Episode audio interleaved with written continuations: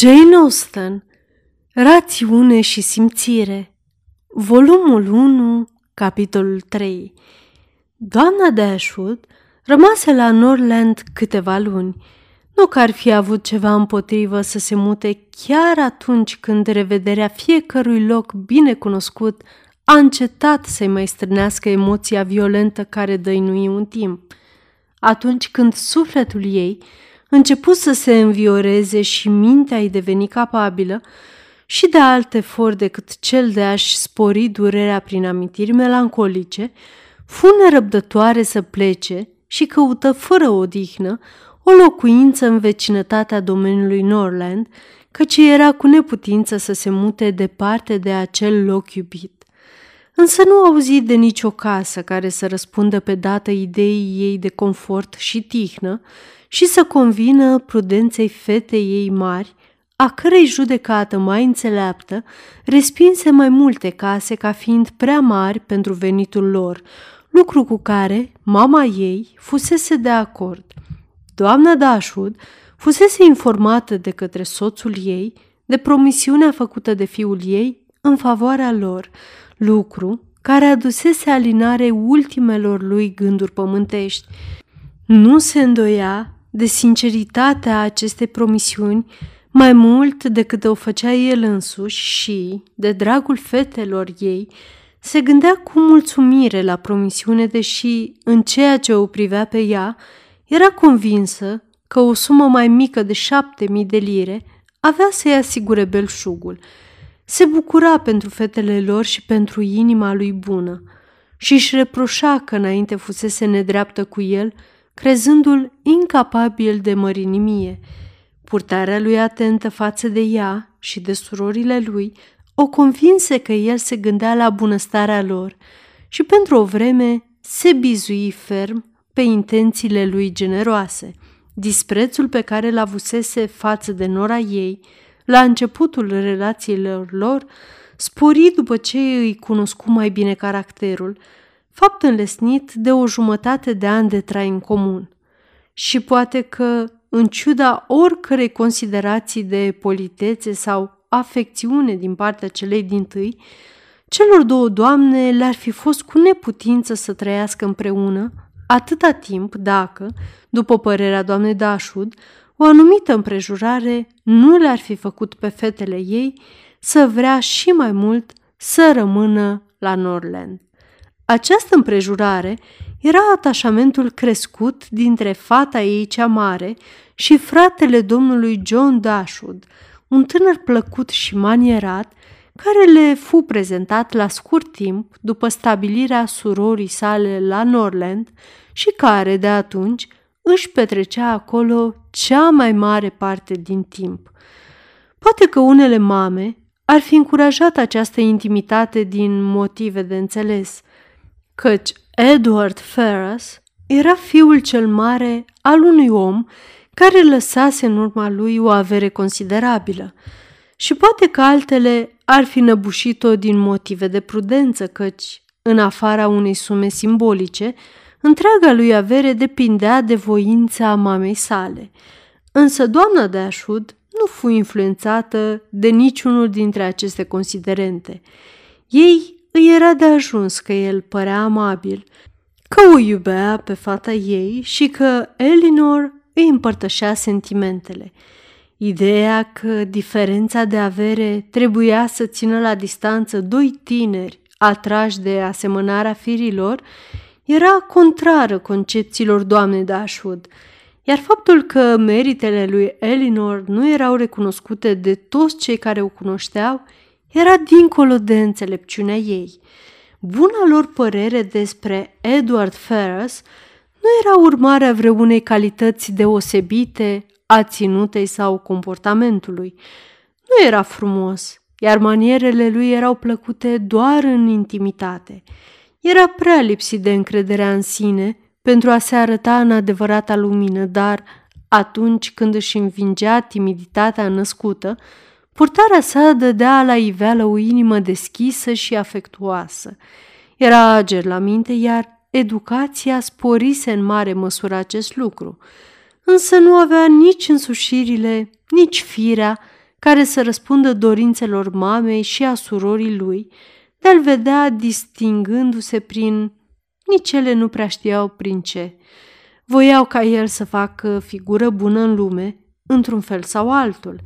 Mama sa dorea să-l vadă manifestând interes pentru viața politică, intrat în parlament, sau să-l vadă în relații cu unii dintre personalitățile momentului. Doamna John Dashwood dorea șișterea, dar, între timp, până se putea realiza una din acele înalte binecuvântări, ambiția ei ar fi fost liniștită dacă l-ar fi văzut mânând o caleașcă. Dar Edward nu avea înclinație nici pentru oamenii mari, nici pentru calești. Toate dorințele lui se concentrau pe efortul casnic și pe liniștea vieții de familie. Din fericire, avea un frate mai mic, care promitea mai mult.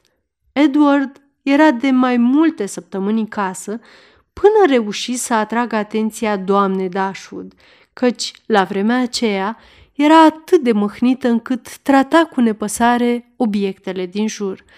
Vedea că era liniștit și rezervat și îl plăcu pentru asta. El nu-i tulbura nefericirea prin conversații inoportune. Îl remarcă și îl aprecie și mai mult datorită unei remarci pe care o făcu Elinor într-o zi cu privire la deosebirea dintre el și sora lui. Era un contrast care atrase foarte puternic atenția mamei sale. "E destul să spui că nu semăn cu Fanny," spuse ea.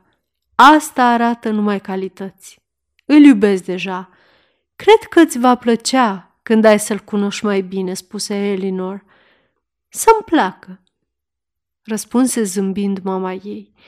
"Eu nu pot să am niciun sentiment de aprobare mai prejos de iubire. S-ar putea să-l stimezi. Încă nu știu cum e să desparți stima de iubire." Atunci, doamna Dashwood își dădu o steneală să-l cunoască mai bine. Purtarea ei amabilă reuși să izgonească în scurt timp rezerva. Îi înțelese repede toate meritele. Poate că puterea ei de pătrundere îi fu ajutată de stăruința lui pe lângă Elinor, dar era cu adevărat convinsă de valoarea lui, iar acea purtare liniștită, care era în contradicție cu ideile ei despre firea unui tânăr, nu îi se mai părea neinteresantă, căci știa că Edward avea o inimă caldă și o fire afectuoasă.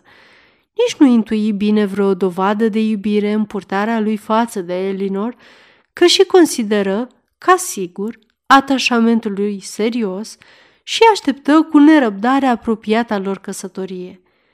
Dragă Marianne, după toate probabilitățile, în câteva luni Elinor se va așeza la casa ei, spuse ea. O să-i ducem dorul, dar va fi fericită. O, mamă, ce o să ne facem fără ea? Draga mea, abia dacă va fi o despărțire. O să locuim la distanță de câteva mile și o să ne întâlnim în fiecare zi. Și ai să câștigi un frate, un frate adevărat, un iubitor. Am cea mai bună părere din lume despre inima lui Edward, dar îmi par tristă, Marianne. Nu ești de acord cu alegerea făcută de sora ta? Aceasta este o înregistrare Cărțiaudio punct e u. Pentru mai multe informații sau dacă dorești să te oferi voluntar, vizitează w w w punct cărțiaudio punct e u. Toate înregistrările Cărțiaudio punct e u sunt din domeniu public. "Poate că mă surprinde oarecum," spuse Marianne. "Edward este foarte plăcut și îl iubesc din toată inima și totuși nu e genul de tânăr. Îi lipsește ceva. Înfățișarea lui nu e izbitoare. Nu are nimic din acea grație la care m-aș fi așteptat de la bărbatul care se putea atașa în mod serios de sora mea. Ochilor lui le lipsește acea însuflețire, acel foc care trădează imediat inteligența și destoinicia. Și pe lângă toate acestea, mă tem că nu are gust, mamă. Muzica nu pare să-l atragă prea tare și... Cu toate că admiră foarte mult desenele lui Elinor, nu dovedește admirația omului care le înțelege valoarea. Și, în ciuda faptului că e deseori atent la ce desenează ea, este evident că nu se pricepe deloc la desen. Admiră ca un îndrăgostit, nu ca un cunoscător. Pentru a mă mulțumi, aceste două caracteristici ar trebui să se îmbine. Eu n-aș putea fi fericit alături de un bărbat al cărui gust nu coincide în toate privințele cu al meu. El trebuie să-mi împărtășească toate sentimentele. Aceleași cărți, aceleași muzică, trebuie să ne încânte pe amândoi. O, mamă, cu câtă lipsă de însuflețire, cât de fără vlagă ne-a citit Edward aseară. Mi-a părut tare rău pentru sora mea. Totuși, a suportat cu mult calm, parcă nici n-a băgat de seamă. Eu abia mai puteam să stau pe scaun, să aud acele versuri frumoase care deseori maică m-au scos din minți, rostit așa, cu un calm imperturbabil, cu atâta indiferență îngrozitoare. Cu siguranță s-ar fi descurcat mai bine cu proza simplă și elegantă. Așa am gândit la vremea aceea, însă tu ai vrut să-i dai Cowper. Vai, mamă, dacă nici Cowper nu-l însuflețește, dar trebuie să ținem seama de deosebirea de gust. Elinor nu are sentimentele mele și de aceea s-ar putea să treacă așa ceva cu vederea și să fie fericită cu el. Însă dacă l-aș fi iubit eu, mi s-ar fi frânt inima să-l aud citind cu atât de puțină sensibilitate. Mamă, cu cât cunosc mai mult lumea, cu atât sunt mai convinsă că n-am să întâlnesc niciodată un bărbat pe care să-l pot iubi cu adevărat. Cer atât de mult. Ar trebui să aibă toate calitățile lui Edward, iar înfățișarea și manierele lui ar trebui să-i împodobească bunătatea cu toate farmecele cu putință. Nu uita că n-ai nici șaptesprezece ani, draga mea. E încă prea devreme să-ți pierzi nădejdea într-o așa fericire. De ce ai fi tu mai puțin norocoasă ca mama ta? Doar într-o singură privință, draga mea Marianne, fie ca destinul tău să fie altfel decât al ei. Sfârșitul capitolului trei.